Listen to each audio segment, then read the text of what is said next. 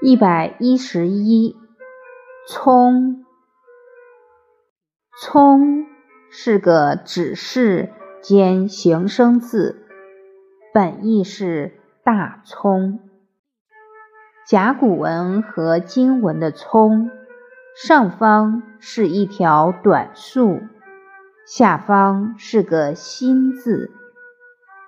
小篆的葱变成了形声字。上方的草字形状的草字头表示形旁，下方的葱表示字音。